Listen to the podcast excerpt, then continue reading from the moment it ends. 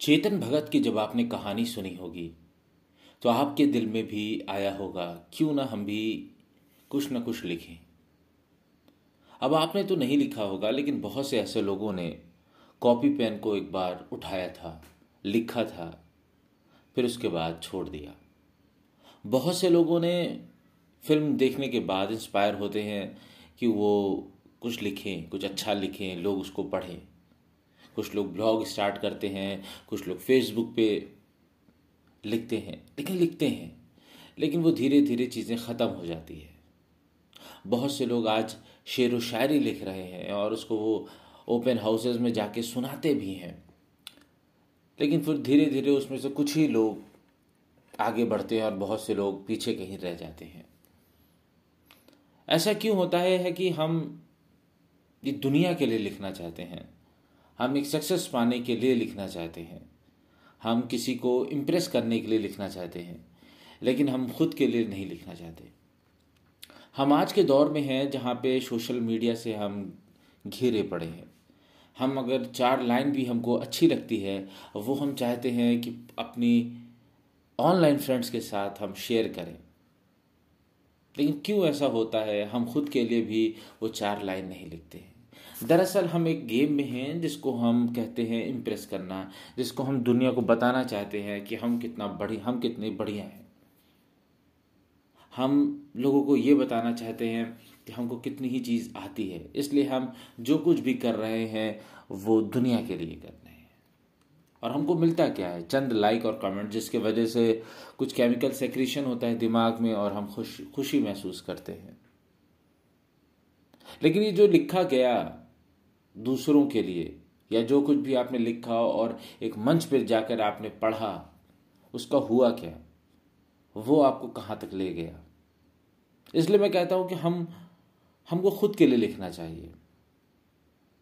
और जब हम कहते हैं कि हम खुद के लिए हमको लिखना चाहिए तो मतलब ये है कि आप कुछ जो अच्छा लगे या ठीक लगे, आप उसके बारे में एक कॉपी पर लिख डालिए, जिसे किसी को नहीं दिखाना हो, जिसे किसी को इम्प्रेस नहीं करना हो।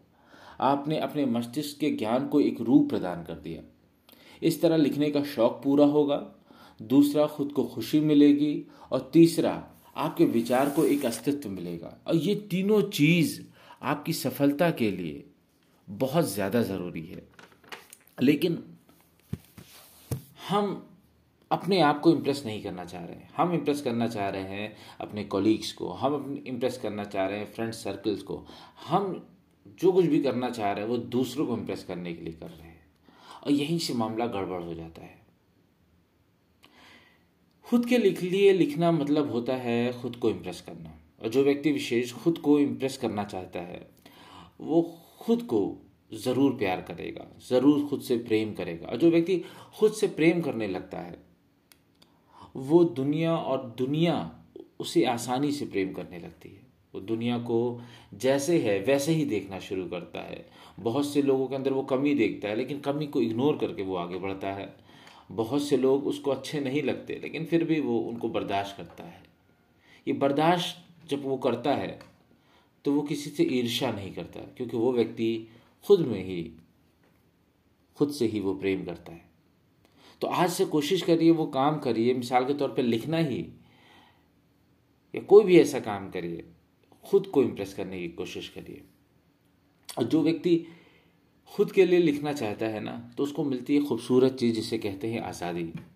आज़ादी दबाव से जब आप फ्री होके कोई काम करते हो, सोचिए आप आप फ्री होके लिख रहे हैं। आपको आज एक आर्टिकल पढ़ा, उस पर आप अपना विचार लिखना चाह रहे थे, आपने फेसबुक की जगह एक कॉपी में लिखना चाहा। तो वहाँ पे आप जब लिखेंगे तो आप दिल खोल के लिखेंगे, क्या गलत, क्या सही, क्या अच्छा लगा, क्या बुरा, क्या होना चाहिए?